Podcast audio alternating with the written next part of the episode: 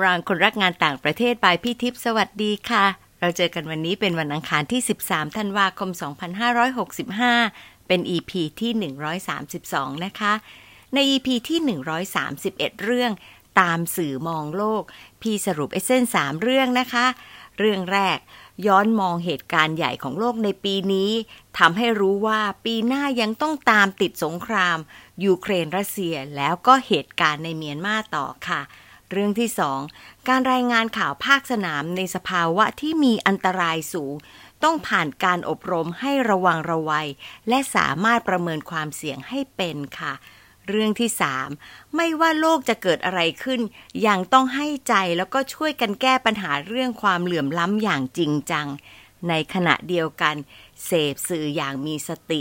และปัญญาอย่างคนที่มี Media Literacy นะคะ สำหรับใน EP นี้พี่นึกถึงน้องฟูไบรท์ที่ดูเหมือนว่าเรียนจบด้านหนึ่งแต่ผันไปทำงานอีกด้านหนึ่ง ก็เลยน่าจะเป็นการขอให้ย้อนมองชีวิตที่ผ่านมา แล้วก็ที่จะต่อไปในปี 2023 ดูว่าจะมีแง่มุมไหนที่น่าสนใจบ้างนะคะ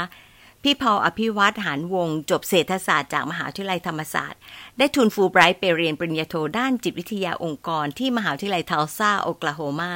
แล้วก็ไปจบปริญญาเอก Social Organizational Psychology จาก Teachers College Columbia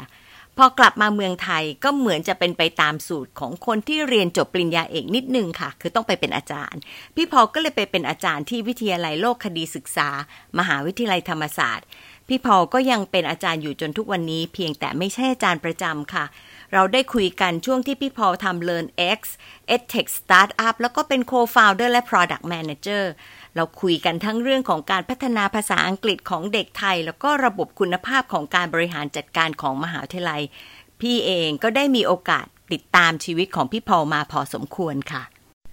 จะมีช่วง 5 ปีหลังนี้ละค่ะ ที่พี่ว่าพี่ตามไม่ค่อยทันซะละค่ะ ก็เลยถือโอกาสใช้เลินเพลินๆเป็นสื่อเพื่อที่จะเรียนรู้ความเคลื่อนไหวของพี่พอแล้วก็ความเปลี่ยนแปลงของโลกไปด้วย ตอนที่เจ้าตัวกระโดดไปเล่นเรื่องเทคโนโลยี แล้วก็การใช้บล็อกเชน และยังไปทำที่ Bankless DAO ต่อด้วยการเป็น Data Lead ที่ exponent.cx ในปัจจุบัน พี่ก็เริ่มงงไปเยอะขึ้นเรื่อยๆนะคะ แค่ส่องประวัติพี่พอพี่ก็เห็นความพร้อมของพี่พอที่จะปรับเปลี่ยนตัวเองเร็วมาก จากอาจารย์ไปสู่การทำเทคโนโลยีแล้วก็ข้อมูลตัวเลข พี่รู้สึกว่ามันล้ำจังเลยในความรู้สึกนะคะ ก็เลยตั้งชื่อตอนนี้ว่าล้ำไม่เลิกค่ะ EP นี้เราก็จะได้ฟังความเท่าทันจากพี่พอนะคะว่าพอ reflect ช่วงชีวิตที่ผ่านๆมาเนี่ยมันเป็นยังไงบ้าง แล้วมองต่อไปพี่พอคิดว่ามีแผนจะทำอะไรต่อๆไปบ้างค่ะ มาฟังกันนะคะ สวัสดีค่ะพอลสวัสดีครับพิธีครับพอเล่าเจอนี่ของตัวเองหน่อยได้ไหมคะ จากเศรษฐศาสตร์มา organizational psychology พอพอฟังได้เข้าใจได้ เพราะว่าจริงอยู่ในช่วงชีวิตนั้นครับ เป็นอาจารย์เข้าใจได้เลยครับแต่ว่าพอช่วงนี้ช่วงหลังมาถึงปุ๊บเรียกตัวเองว่า Data Lead มันผิดแผกไป เจอนี่มันมาอย่างไง ได้เลยครับ ได้ครับยินดีครับ อ่าที่ที่จะมาเล่า จริงๆก็ก็อ่าไม่ค่อยได้มีโอกาสได้คุยกันในในเชิงแบบลึกๆ อย่างนี้ก็เลยอาจจะมีมีแกลบนิดนึงใช่ครับอ่าจริงๆต้องบอกว่าปัจจุบันผมก็ยังเป็นอาจารย์อยู่อันนั้นอันนั้นเราเกิดมานิดนึงแต่ว่าอ่า ปัจจุบันนี้ผมทำงานเป็น Data อ่า Data Analyst แล้วก็ Data Engineer ที่บริษัทอ่า Exponent ซึ่งเป็นบริษัทที่อยู่ในวงการคริปโตแต่สายงานของผมนี่เป็นเป็นสายงาน Data ก็คือสายเทคครับแล้วเราทางบริษัทนี้ทำทำเรื่อง treasury management ก็คือการบริหารการเงิน service ทางด้านการบริหารการเงินกับกับบริหารความเสี่ยง ให้กับองค์กรและบริษัทอื่นๆ ที่อยู่ในแวดวงคริปโตและในแวดวงดิจิทัลแอสเซทนะครับอืมก็เป็นจริงๆเป็นเป็นคำถามยอดฮิตเลยนะครับว่าเอ่อคนที่เข้ามาในวงการเนี่ยเขาจะถามกันว่าคุณเข้ามาในโลกนี้ยังไงนะครับแล้วก็แล้วแล้วภาษาอังกฤษเขาจะใช้คำว่า how did you fall down the rabbit hole ก็คืออมที่เคยได้อ่านนิยายของ Alice in Wonderland อืม ที่เขามีการ fall down the rabbit hole กันนะครับก็จริงๆคือส่วนใหญ่เวลาคนเข้ามาในวงการเนี่ย ครั้งแรกที่เขาได้สัมผัสกับคริปโตก็คือเมื่อเขาได้ซื้อ digital asset แล้วแล้วครองไว้ ซึ่งของผมเนี่ยน่าจะเป็นห้าปีที่แล้ว ปีสองพันสิบเจ็ดได้เข้ามาในในวงในใน industry นี้โดยตรง แต่ว่าจริงๆ journey ของผมเนี่ย เริ่มต้นก่อนหน้านั้นไปประมาณห้าปี ก็สองพันสิบสองนะครับ ตอนนั้นก็อย่างที่พี่ทิพย์พอทราบนะครับ ผมก็เป็นนักศึกษาปริญญาเอก ตอนนั้นอยู่ที่โคลัมเบียที่นิวยอร์กแล้วก็มีโอกาสได้ได้อ่าได้ต้อนรับพิทิพที่ช่วงนั้นก็จะมาประชุมนะครับ ที่ที่วอชิงตันดีซีใช่แล้วก็จะได้เจอกัน แต่พี่จะไม่เห็นภาพว่าได้เริ่มต้นในเรื่องของ เอ่อ data analyst มาแล้วระดับหนึ่งหรือเปล่าอะไรเงี้ยค่ะ ครับ คือช่วงนั้นเนี่ยเราเราทำวิทยาพลทางด้านจิตวิทยาองค์กร แล้วตามภาษาของนักศึกษาปริญญาเอกเนี่ย ก็จะมีความหงุดหงิด จะมีความติดค่าติดบางทีมันจะไม่ smooth เท่าที่เราคิดนะครับ ใน process ในการเขียนวิทยานิพนธ์เราต้องเขียนเป็น proposal มันมีหลายขั้นตอนมาก ต้องมี proposal ต้อง defend proposal แล้วค่อยต้องเป็น full defense นู่นนี่ ช่วงนั้นเราก็มีการ discuss กับอาจารย์ที่ปรึกษาบ่อย แล้วอาจารย์ที่ปรึกษาก็จะให้ไปแก้ตรงนู้น แก้ตรงนี้ มันบางทีมุมต้องเปลี่ยนมุมมองบ้างผมว่ามันเป็นดินามิกระหว่างอาจารย์ที่ปรึกษากับนักศึกษาปริญญาเอก ทุกคนที่เคยเรียนนี้ก็ก็ต้องผ่านจุดนี้นะครับ ก็ช่วงนั้นพอดีก็เลยติดขัดตรงนั้นอยู่ผมก็เลยอยากจะหาฮ็อบบี้อยากจะหาอย่างอื่นเรียนบ้าง แล้วมันเป็น ความสนใจของเราแล้วกันเรื่องคอมพิวเตอร์ เพราะยุคนั้นนี้คือที่นิวยอร์กเนี่ยช่วงปี 2012เนี่ยที่แคลิฟอร์เนียที่ซิลิคอนแวลลีย์นี้เป็นเป็นช่วงที่ peak อยู่ เป็นช่วงที่บอกว่าเป็นเป็นเหมือนทุกคนก็อยากจะไปทำงานที่ซิลิคอนแวลลีย์นะอืมตอนนั้น แล้วแล้วที่นิวยอร์กเนี่ยก็พยายามที่จะปั้นตัวเองให้แข่งกับซิลิคอนแวลลีย์ได้ นิวยอร์กเขาก็มีแคมเปญว่า ตัวเองจะเป็น Silicon Alley นะครับเขาก็เลยมีการชักชวนให้คนเข้ามาสนใจเรื่องเทคโนโลยีเรื่องสตาร์ทอัพพวกนี้มันเป็นมันเป็นเหมือนเทรนด์ในยุคนั้น ผมจำได้เลยว่าประธานาธิบดีสมัยนั้นบารักโอบามาก็ยังมีการโฆษณาว่าตัวเองกำลังเรียน coding อยู่กำลังจะพัฒนาทักษะทางด้านนี้ แล้วก็กำลังชักชวนให้คนเข้ามาสนใจเรื่อง STEM นะครับ เรื่อง Science Technology Engineering Mathematics มันก็เลยเป็นอะไรที่เพราะว่าเรามาสายโซเชียลไซน์เรามาสายสังคมศาสตร์ตลอดเนี่ยเราก็เลยสนใจว่าเทคโนโลยีนี้เป็นไง ในทางเดียวกันนี้เราก็พอดีได้เจอหนังสือเล่มหนึ่งชื่อว่า Program or Be Program นักเขียนดักลาสรัชคอฟเนี่ยเขาก็มีการให้ให้ให้ให้แง่คิดว่าเทคโนโลยีมันอยู่รอบข้างตัวเรา ไม่ว่าเราตื่นมาก็มองโทรศัพท์ แล้ววันๆก็อยู่หน้าคอมอย่างที่เราคุยกันอยู่ปัจจุบันนี้เพราะฉะนั้นถ้าเราไม่เข้าใจเทคโนโลยีอย่างแท้จริงนี่เราจะเราจะโดนมันคุมมากกว่าเราจะไปสามารถคุมมัน หรือใช้มันเป็นเครื่องมือ ก็เลยเป็นเป็นจุดประกายให้ผมรู้สึกว่าเอ้เราต้องสนใจมากขึ้นละเหมือนต้องสนใจลึกขึ้น ก็เลย ก็เลยสนใจว่า เอ๊ะถ้าเกิดจะไปโค้ดนี่มันจะเป็นยังไง มันมันเริ่มต้นด้วยคำถามมันจะเป็นยังไง แล้วเราเราไม่เคยโค้ดมาก่อน ในครอบครัวไม่มีใครอยู่ในแบ็กกราวน์นี้เลยคุณพ่อก็จบทางด้านเศรษฐศาสตร์มา คุณแม่ก็เศรษฐศาสตร์แล้วก็ BBA ก็ก็ไม่ไม่ได้ไม่ได้ไปทางด้านคอมไซหรืออะไรอย่างนั้นเลยใช่มันเหมือนกับข้ามห้วยเลยอะข้ามเลยข้ามเลย ครับ ก็เลยก็เลยมันเป็น curiosity แล้วช่วงนั้นนี้ก็รู้สึกว่า เราใช้เวลาอยู่ที่นิวยอร์กมาห้าปีแล้วนะจุดนั้น เหลือเวลาน้อยละเราก็ถึงแม้ว่าตอนนั้นยังติดขัดเรื่องวิทยานิพนธ์แต่ก็รู้ว่ายังไงเราก็จะผ่านไปได้ และเวลาของเรามันเป็นมันกำลังเข้าดาวอยู่ว่าหมายว่าชีวิตของอนักศึกษาปริญญาเอกที่อิสระยังไม่ได้มีครอบครัว ยังไม่ได้มี dependents อย่างนั้นก็เลยรู้สึกต้องใช้ชีวิตให้ให้เต็มที่แล้ว คนอื่นก็อาจจะแบบหาทางไปเที่ยวแต่เราเราเราก็หาหาคอร์สเรียนเพิ่มช่วงนั้นนี่ก็นั่งรถไฟไปมิดทาวน์จาก Upper West Side ลงไปมิดทาวน์ไปเรียน coding เรียน improvเรียน public speaking ซึ่งแต่ละอย่างที่เรียนนี้จริงๆ เอามาใช้ได้ปัจจุบันเลย เพราะปัจจุบันนี้ก็สอน communication สอน แต่ว่า coding นั้นก็ก็คือเป็นจุดประกายว่าเริ่มเรียน coding ผมก็ลงคอร์สที่เรียกว่า back end development ซึ่งเป็นคอร์สที่เกี่ยวกับ database และเป็นคอร์สที่ค่อนข้างจะ advanced ไปเลย เหมือนเราไม่รู้เรื่อง เราก็ลงไปเลย แล้วก็ดำน้ำดำน้ำอยู่หลายเดือนเลย ช่วงนั้น เพราะว่าเราไม่ได้มีพื้นฐานตรงนี้เลย เราก็ไม่รู้ว่าติดขัดตรงไหนจะถามใครอะไรยังไง ก็ดำน้ำไป แต่ตอนช่วงดำน้ำเนี่ยทำไมถึง retain ไอ้ curiosity ให้สามารถข้ามตรงนี้ไปได้ล่ะคะ มันไม่เข้าใจมันยาก แต่ทำไมถึงอยากจะเอาชนะ คือผมว่าผมว่า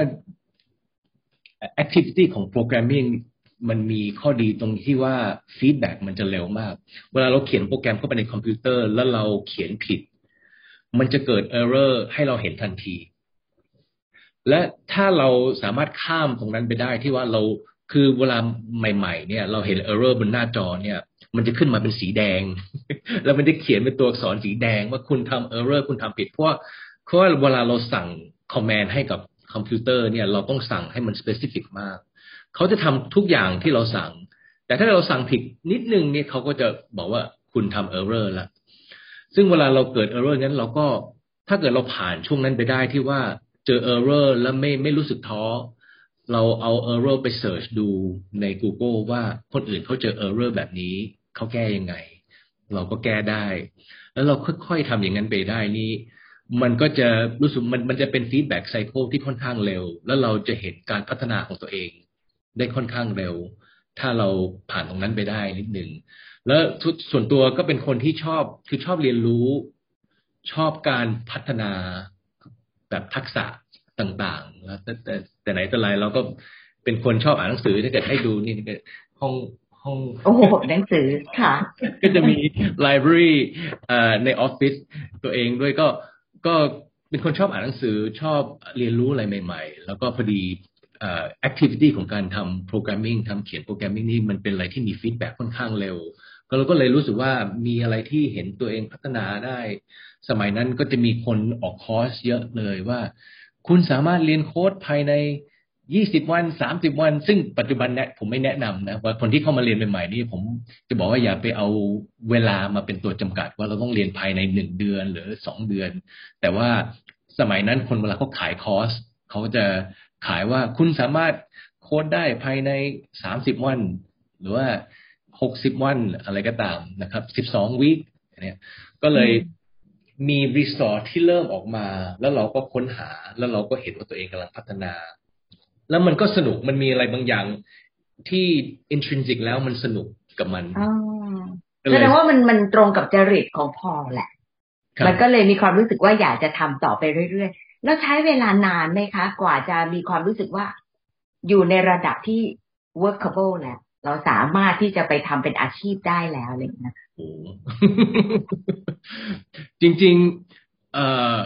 โอ้อันนั้นเป็นคำถามที่ดีมาก ผมว่าสามารถทำเป็นอาชีพได้นี่ผมว่าใช้เวลานานนานกว่าที่คิด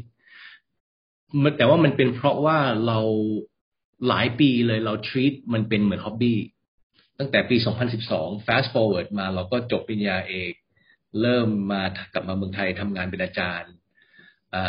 ทำงานเป็นอาจารย์ไปสองสามปี แล้วก็ไปทำ edtech startup คือเราก็มีอีกชีวิตหนึ่งที่กับในหน้างานที่เรากำลัง pursue อยู่ณจุดนั้น แต่ใน on the side ก็คือยังเป็น hobby อยู่ เราก็ยังชีวิตเป็น hobby อยู่แต่เราเราก็ไม่ได้ปล่อยมันไป เราก็ยังกลับมาทำอยู่พยายามจะโค้ดเว็บไซต์ตัวเอง แล้วแล้วทำทำไปมานี่เราก็รู้สึกว่า ช่วงที่เราเข้ามาในวงการคริปโตเนี่ย มันเป็นช่วงที่เราสังเกตว่า คนที่จะเข้ามาในโลกนี้เนี่ยต้องต้องมีความคล่องตัวในการใช้เครื่องมือโปรแกรมมิ่งในการภาษาภาษาโปรแกรมต่างๆ ก็เลยมันเป็นช่วงที่เราจริงจังมากขึ้นตอนประมาณปี 2018อืมเริ่ม transition จาก hobby ไปสู่แบบ reality มากขึ้นหรือว่าเป็นเป็นการทำงาน เริ่มเป็นเริ่มมีความคิดว่าเอ๊ะหรือว่าเราจะ pursue นี้ได้จริง ๆ ก็คือตอนนั้นเราออกจากที่บริษัทเอ่อเลินที่เราเคยทำเลิน X แล้วก็เลินแล้วก็ตอนนั้นก็เริ่มเข้ามาศึกษาคริปโตนี่เราก็เริ่มรู้สึกว่าต้องคล่องตัวเรื่องเทคโนโลยีก็เลยลงคอร์สที่มันจริงจังมากขึ้นบูตแคมป์ที่จริงจังมากขึ้น แล้วก็เริ่ม transition ว่านี่อาจจะเป็นอะไรที่ทำเป็นอาชีพได้ นะครับ ก็ให้ให้ตอบว่าใช้เวลาทั้งหมดนี้ก็เกือบสิบปี แต่จริง ๆ ไม่ควรจะเทคลองอย่างนั้น ถ้าเรารู้ว่านั่นคือสิ่งที่เราทำเราอาจจะโดดมาทำเร็วขึ้น แต่บางทีเราในฐานะของผมนี่อาจจะมี pursue career อื่นไปก่อน และวันหลังนั้นค่อยค่อยมาวกกลับมาตรงนี้เป็น career ค่ะ แต่พี่ว่าการที่เป็น transition แบบนี้มันกลับกลายเป็นว่าสิ่งที่เราทำ มันเป็น value added ที่จะกลับตีกลับไปให้นักศึกษาเพราะว่ามันเหมือนกับว่ามันเห็นทั้งสองโลก แล้วพี่จะไม่ค่อยเห็นคนที่ social science กระโดดมาทาง science มากนัก science ก็กระโดดมา social science ไม่เยอะ แต่ดูเหมือนเยอะกว่า ครับครับค่ะซัมฮาวพี่อยากจะให้มีความรู้สึกเหมือนมันน่าจะไหลกันไปได้ เพราะว่าเราจำเป็นที่จะต้องใช้มากขึ้นในชีวิตนี้ค่ะ ในความรู้สึกที่จากคนนอกที่มองเนาะ ทีนี้บาเลยทำให้เห็นว่า พอ transition มาแล้ว เราก็เซตเท่ามาอยู่ตรงนี้ไปเลยเนาะแล้วณจุดนี้มองไกลๆความที่มีลูกเล็ก ถ้ามองไกลๆไป เราคิดว่าเราน่าจะใส่อะไร หรือเกียร์อะไรหรือไกด์อะไรให้ลูกๆ เพื่อสู่อนาคตไหมคะ ในในฟิลนี้ อืม จริง ๆ มันก็เป็นเป็นคำถามที่น่าสนใจครับ คือ ผมจำได้สมัยผมเด็กนี้ เอ่อเมื่อประมาณสามสิบปีสามสิบกว่าปีที่แล้ว สมัยนั้นนี่คือพ่อแม่ทุกคนอยากให้ลูกเรียนภาษาอังกฤษนะครับ เพราะว่าคำว่าภาษาอังกฤษเนี่ย คือโยงกับคำว่าโอกาส เราจะมีโอกาสมากขึ้นจำได้เลยตอนที่พวกเราอิมิเกรตไปไปที่อเมริกานะครับ ก็ยุคนั้นนี้อเมริกายังเป็น land of opportunities อยู่ นะครับเหมือนเหมือนที่เมืองไทยเคยเป็น land of smiles นะครับก็สมัยยุคนั้นเนี่ยภาษาอังกฤษ ยุคนี้นี่ผมเป็น bias ส่วนตัวมองว่าภาษาอังกฤษนี้เป็นอะไรที่ทุกคนต้องมีเป็นเป็นพื้นฐานอยู่แล้ว แต่ว่าเทคโนโลยีจะเป็นตัวภาษาของเทคโนโลยี และการภาษาคอมเนี่ยจะเป็นตัวเปิดโอกาสให้กับคนที่อยากจะทำอะไรในวันข้างหน้า ไม่ว่าอยากจะสร้าง สร้างธุรกิจหรือว่าสร้างเครื่องมือสร้าง product สร้าง service อะไรที่จะช่วยโลกได้นี้ความคล่องตัวในการใช้เทคโนโลยีผมว่าเป็น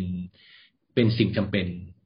ก็เลยถ้าเกิดอยากจะไกด์ลูกอะไรนี้ก็คืออาจจะนัดไปทางด้านนี้ แต่จริง ๆ แล้วนี่คือผมก็มาคิดดูว่าอยากจะให้ลูกค้นหาตัวเอง แล้วเจอสิ่งที่ตัวเองชอบ อันนั้นเป็นพื้นฐานหลัก เพราะว่าผมรู้สึกว่าถ้าคือภาษาจิตวิทยาแล้วกันนะเขาใช้คำว่า intrinsic motivation คือเป็นเป็นความเป็นแรงบันดาลใจที่มาจากข้างใน ที่ทำเพราะว่า enjoy หรือว่าถูกกัจจริตของเขาเนี่ย เวลาเขาเจออุปสรรคเขาก็จะจะทำต่อ เขาจะไม่ปล่อย ก็เลยคิดว่าคุณสมบัติที่เราอยากจะ cultivate ในตัวเขา อาจจะไม่ได้เป็น specific วิชา แต่อาจจะเป็นเป็นเป็น attribute แล้วกัน เป็นเป็นลักษณะหรือว่า characteristic บางอย่างอย่างเช่นกริดกริดนี่ผมว่าสำคัญแล้วก็การเจออะไรแล้วไม่ปล่อย เจอปัญหาไม่ปล่อยหรือ resilience ล้ม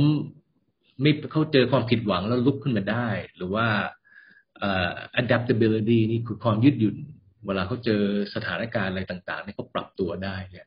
นี่คือสิ่งที่เราคิดในฐานะเป็นเป็นเป็นพ่อแม่เราก็คิดว่าเราจะสร้างตรงนี้ยังไงกว่าพอดี พอพูดถึงลักษณะที่จำเป็นนะคะคันนี้พี่ก็เลยคิดถึงอีกคำหนึ่งที่คนชอบพูดถึงเหมือนกัน แล้วก็คนที่เดียวกับเทคโนโลยีมีภาษาเรื่องโค้ดอะไรต่างๆมา มันเหมือนกับว่าเราไปเล่นกับคอมพิวเตอร์เล่นกับ tools ไม่ได้เล่นกับคน empathy ในความหมายของพอจะหมายความว่ายังไง โดยที่มี psychology มาเกี่ยวข้องกับคนที่เข้ามาอยู่ในวงการ coding คริปโตตรงนี้ เอมพัตตีมันอยู่ตรงไหน อืม อันนี้เป็นคำถามที่ดีมากครับเอมพัตตีคือคือโดย personal level นี่เอมพัตตีก็คือแปลว่าเราเราเข้าใจคือเอ่อเข้าใจเขาและเรา เราเราเหมือนเอาใจตัวเองไปใส่ในใจของคนหนึ่งได้ ถ้าเกิดเราเราพูดถึงในคอนเท็กซ์ของเทคโนโลยีcontext ของคริปโตนะ ผมว่า empathy นี่คือ ผมยกตัวอย่าง ในในเมืองไทยเนี่ยผมว่ามีคนเก่งเยอะมากในด้านเทคนิคด้าน computer science นะด้านเทคนิคนี่หมายว่าในการเขียนโปรแกรมเข้าถึงโปรแกรมระดับโลกเลย หรือว่าเก่งทางด้านเลขโอลิมปิกเนี่ยคนไทยไม่แพ้เลย ผมว่าสิ่งที่จะทำให้คนไทยยิ่งเก่งขึ้นไปอีกเนี่ยคือการใส่เอมพัตตีนี่ซึ่งในในบริบทเนี่ยมันเป็นการ recognize หรือว่าเข้าใจว่าเทคโนโลยีที่เรากำลังสร้างเนี่ย มันมี social dimension มันมี political dimension และเครื่องมือพวกนี้ไม่ใช่ว่าเราอยู่ในโค้ดทั้งวัน แล้วเราก็คุยกับคอมทั้งวัน แต่ว่าเราสร้างเพื่อที่จะไปทำอะไร เพื่อที่จะไปช่วยสังคม อย่างเช่นในในในคริปโตนี่คือคนส่วนใหญ่เข้ามาในโลกนี้ เพราะว่าเก่งกำไรเรื่องราคาของดิจิทัลแอสเซทในระยะสั้น ซึ่งจริงๆ เวลาผมคุยกับเพื่อน ผมก็จะบอกว่าจริง ๆ นั้นมันเป็น สิ่งที่สำคัญที่ที่ที่สนน่าสนใจ แต่อาจจะเป็นลองที่น่าสนใจสำหรับเทคโนโลยีตัวนี้เพราะมันมีโซเชียลกับ political dimension ที่จริง ๆ อยากจะให้นักสร้างในวงการเนี่ย เข้าใจถึง dimension พวกนี้นะครับ แล้วก็เข้าใจถึง responsibility ที่เขามีว่าเวลาเราสร้างเครื่องมือพวกนี้คนในสังคมจะเอาไปใช้ทำยังไง หรือว่ามันมีประโยชน์ ในการกระจายอำนาจยกตัวอย่าง หรือว่าคำที่เขาใช้กันในในวงการนี้ก็คือ permissionless censorship resistance ก็แปลว่าใครก็ได้ที่เข้ามามีส่วนร่วมในในในโลกนี้ เราไม่กีดกันทุกชนชั้นขอให้มีอินเทอร์เน็ต connection ก็เข้ามาได้ censorship resistance ก็เป็นเป็นเหมือน human rights ว่า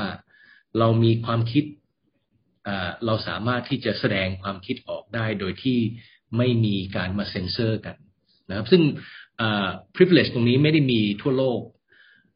แล้วแล้วเราก็มองว่าเทคโนโลยีเนี่ยเป็นเป็นแรงสำคัญที่จะสามารถเพิ่มตรงนี้ได้ และและ empathy ก็คือการที่เราคนที่สร้างอยู่ในวงการเนี่ยเข้าใจถึง responsibility ตรงนี้โอ้ก็เป็นจุดสำคัญมากนะ เป็นจุดสำคัญที่โดน อย่างตอนที่แล้วเนี่ยคุยกับลูกปลา ลูกปลาก็บอกว่าเขายังมีความรู้สึกว่าความเหลื่อมล้ำมันมีเยอะ เท่ากับว่าเทคโนโลยีตรงนี้ก็จะมาลดความเหลื่อมล้ำถ้าเราสามารถจะทำให้มีอินเทอร์เน็ต access ได้พอๆกันระดับหนึ่งที่จะเข้ามาได้เนาะครับมันเป็น aspiration มากสำหรับพี่ที่มาบอกว่า โอ้โห ไม่มีขีดขั้นครับ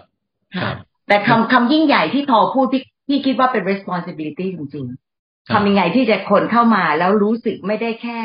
เข้ามาในวงการคริปโตเพื่อที่จะเก็งกำไรครับ อืม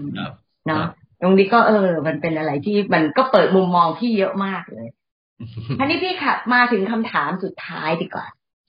คนที่มาอยู่ในวงการวงจรคริปโต แล้วก็คนที่มันเล่นกับข้อมูลอยู่ตรงเนี้ย จริง ๆแล้วในหน้าที่การงาน มันมี resolution สำหรับปีใหม่ไหมที่เกี่ยวข้องกับตรงนี้แล้วมันคืออะไร มีครับมีครับ จริง ๆ เดือนธันวานี่เป็นเดือนที่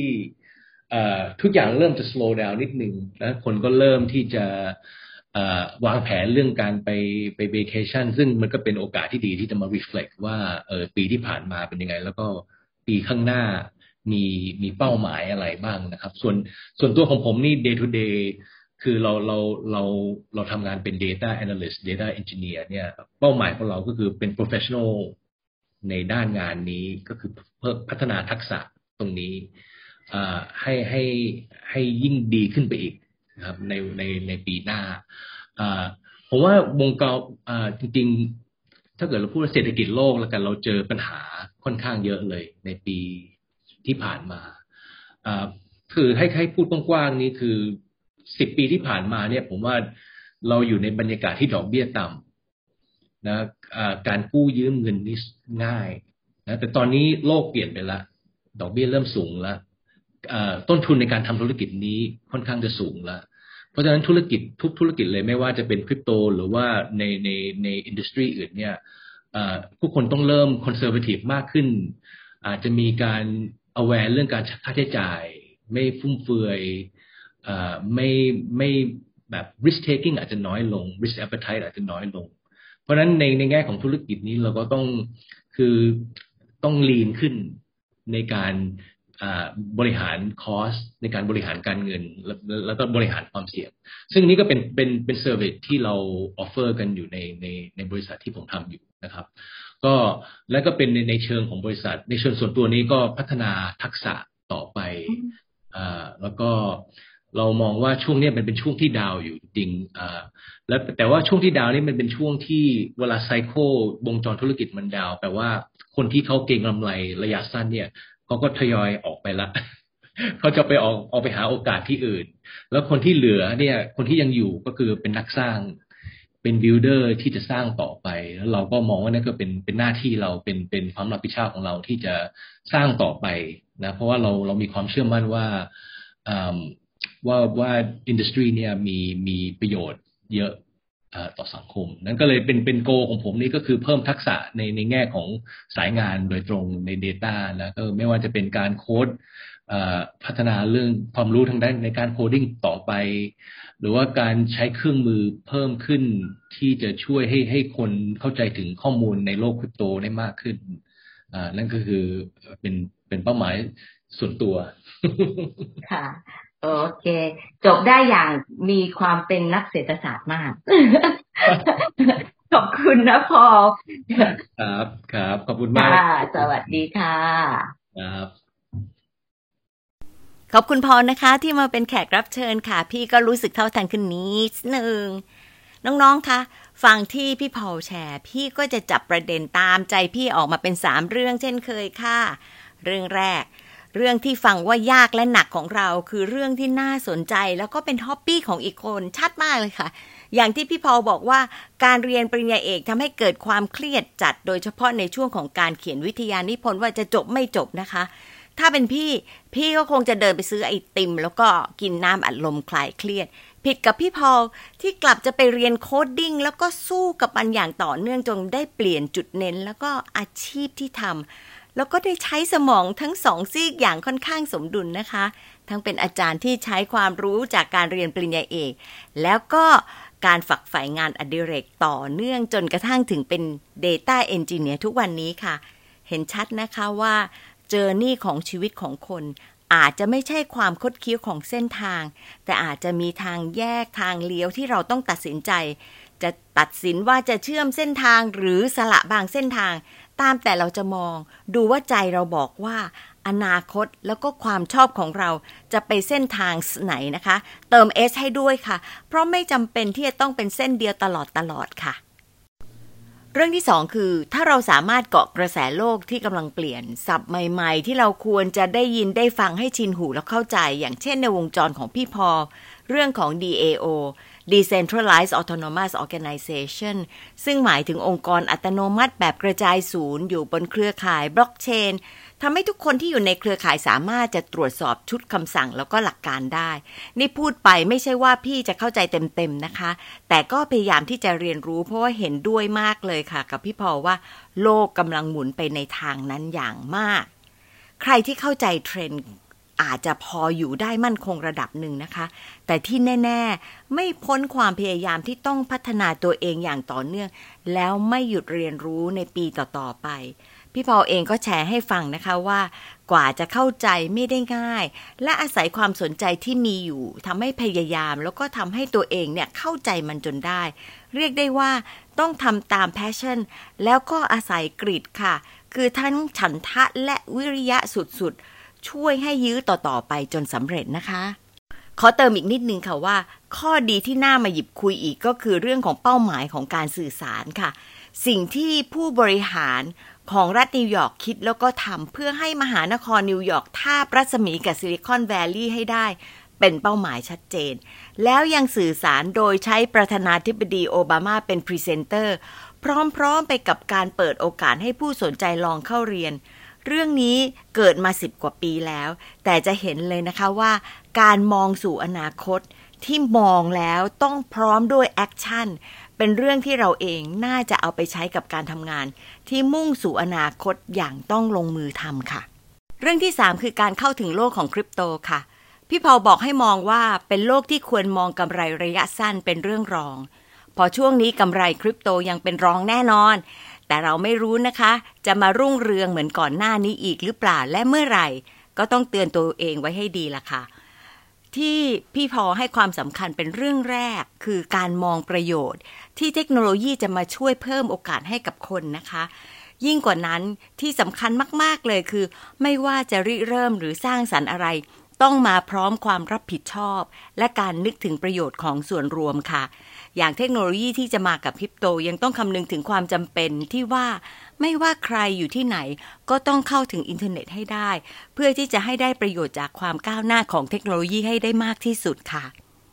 ระหว่างนี้พวกเราเองต้องตามกระแสให้ทัน แล้วก็เสริมทักษะของตัวเองในบางด้านเพิ่มเติมด้วยนะคะ พี่พอลเน้นเรื่อง adaptability ความสามารถในการปรับตัว resilience ความสามารถในการล้มแล้วลุกได้เร็ว แถมด้วยเรื่อง empathy ที่ต้องเข้าใจเพื่อนมนุษย์ เพื่อให้ทุกคนมีโอกาสใช้ชีวิตอย่างมีความหมาย แล้วก็มีความสุขบนโลกใบนี้ที่ยังต้องเปลี่ยนโฉมไปอีกเยอะเลยล่ะค่ะ พี่เองไม่ได้คิดว่าต้องรู้เยอะในรายละเอียดนะคะ แต่รู้หลักการที่จะเชื่อมต่อบางประเด็นที่น่าจะไปใช้ต่อได้ อย่างอีกเรื่องหนึ่งที่พี่ว่าต้องเอาแวร์เต็มๆ ก็คือในยะที่จะกระทบกับชีวิตของเราทุกรุ่นทุกวัย เผื่อจะสามารถมีส่วนที่จะประสาน intergeneration ให้เข้าใจกันมากขึ้น ให้ร่วมกันสร้างสรรค์เรื่องดีๆ ให้กับสังคมแล้วก็โลกของเราค่ะ มารีเฟล็กกันค่ะหนึ่งเรื่องที่ได้เรียนรู้จากการเปลี่ยนอาชีพของพี่พอลคืออะไร เพราะอะไรคะถึงสนใจเรื่องนั้น เราอยากจะกระโดดเข้าไปสู่โลกคริปโตหรือไม่คะ เพราะอะไรคะ ขอบคุณที่ตามฟังและพบกันวันอังคารหน้านะคะ สวัสดีค่ะ